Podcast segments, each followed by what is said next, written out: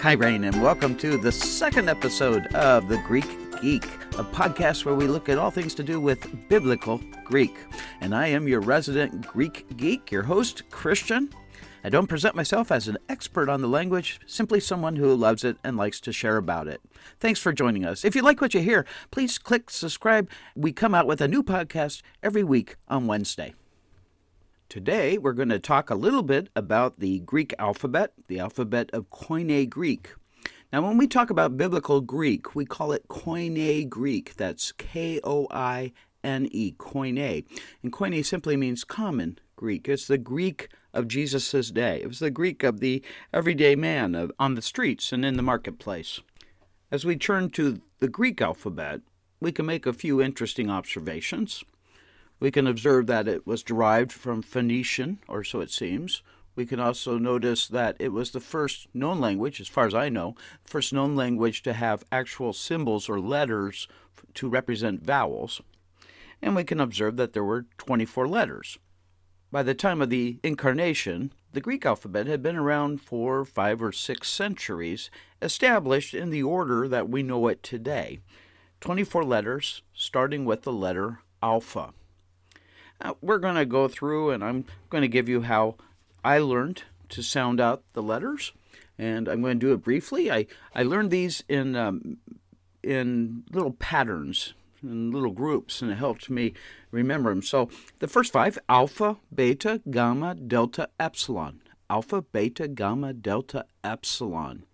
Then zeta, eta, theta. Three letters in a row zeta, eta, theta. So alpha, beta, gamma, delta, epsilon, zeta, eta, theta. Then iota, kappa, lambda, mu.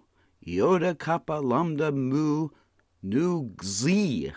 And that's always a fun one to say. It's a little weird. Nu Gzi. It's like a G with a Z attached to it. Nu Gzi. So alpha, beta, gamma, delta, epsilon, zeta, eta, theta, iota, kappa, lambda, mu, nu, xi. Omicron, pi, rho, sigma, tau, upsilon, phi, chi, psi, omega. Phi, chi, psi, omega. Well, even in that quick little run through the alphabet, you will notice that the first letter of the alphabet is alpha, or what corresponds to our letter A in English. And the last letter is omega, which is the long O sound. Both are vowels, so the alphabet begins with alpha and ends with omega. Many of us who went through Greek classes either in Bible school or seminary or at a college learned the lowercase letters, and most of us are not really familiar with the uppercase letters. This seems just a little odd, considering the fact the lowercase letters were not developed till long after Jesus' time.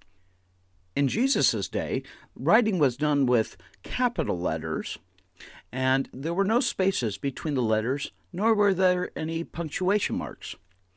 These things are a bit significant when we consider that sometimes it is difficult to tell where one word begins and one word ends. I don't want you to think that that happens a lot of times, but I, just to illustrate the confusion that can occur on rare occasions, I'll give you the example of something I read. I think it was in Josh McDowell's book, Evidence That Demands a Verdict. I think. But, anyways, it said, The Lord is now here. But if you take out all the spaces and you put that all together, it can be read either the Lord is now here or the Lord is nowhere. And context has to rule your decision and the structure of the words.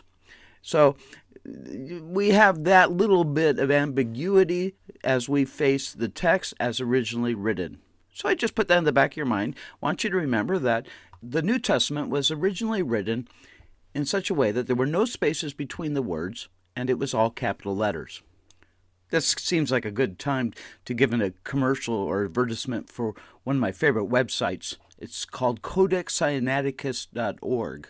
That's C O D E X S I N A I T I C U S dot org. Codexsinaiticus.org. The, re- the thing that makes this so incredibly cool is that Codex Sinaiticus is one of the earliest manuscripts we have of the complete Bible in Greek.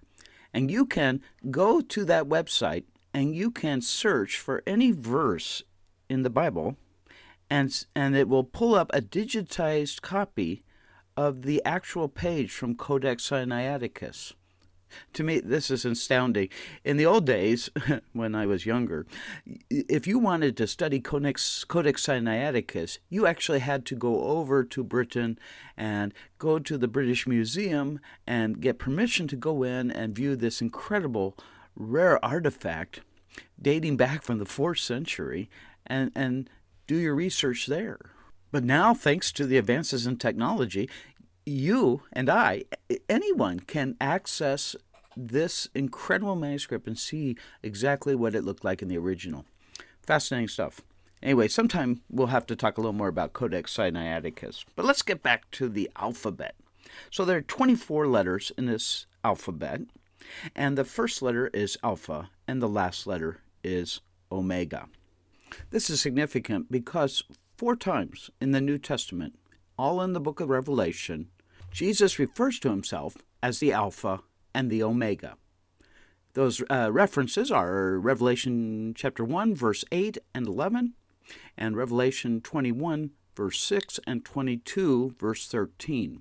So you have these kind of like a sandwich where at the very beginning you have Jesus revealing himself as the Alpha and the Omega, and then in the last part of the book, unveiling himself one last time or a couple last times as indeed the Alpha and the Omega. But let's hear how it would have sounded in the original Greek. I'm going to read chapter 1, verse 8, first in the English, and then we'll read it in the Greek.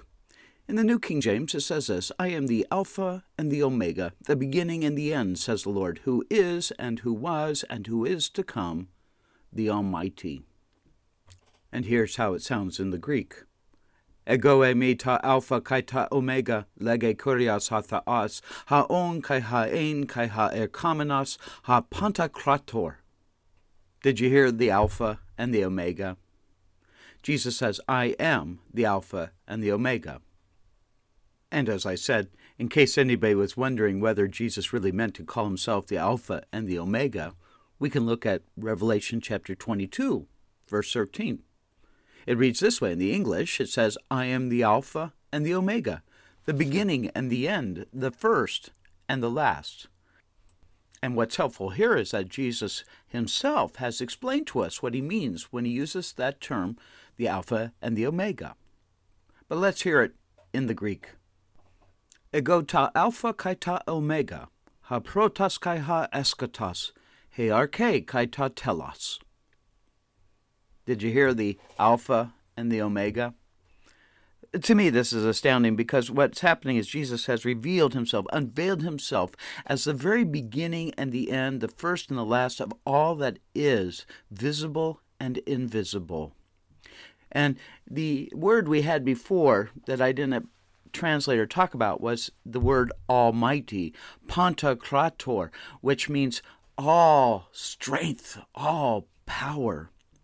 This is extraordinary. Jesus is saying that he is God Almighty, the Creator. It causes me to remember my uh, friends who stopped by there, the Jehovah's Witnesses, and wanted to debate whether or not Jesus was indeed God. Well, the very fact that Jesus calls himself the Ta Alpha kai Ta Omega is an indication that Jesus himself claimed to be God in the flesh, God incarnate. that's exciting. It's exciting because every time someone learns the Greek alphabet, they are learning a declaration of Jesus' deity. They are learning a biblical way to say that Jesus is truly God in the flesh. And that's exciting. He is indeed the Alpha and the Omega. Well, that's it for today on the Greek Geek. I hope you have a great week. We'll see you next Wednesday. And if you like what you hear, please remember click subscribe. God bless. Kyrene.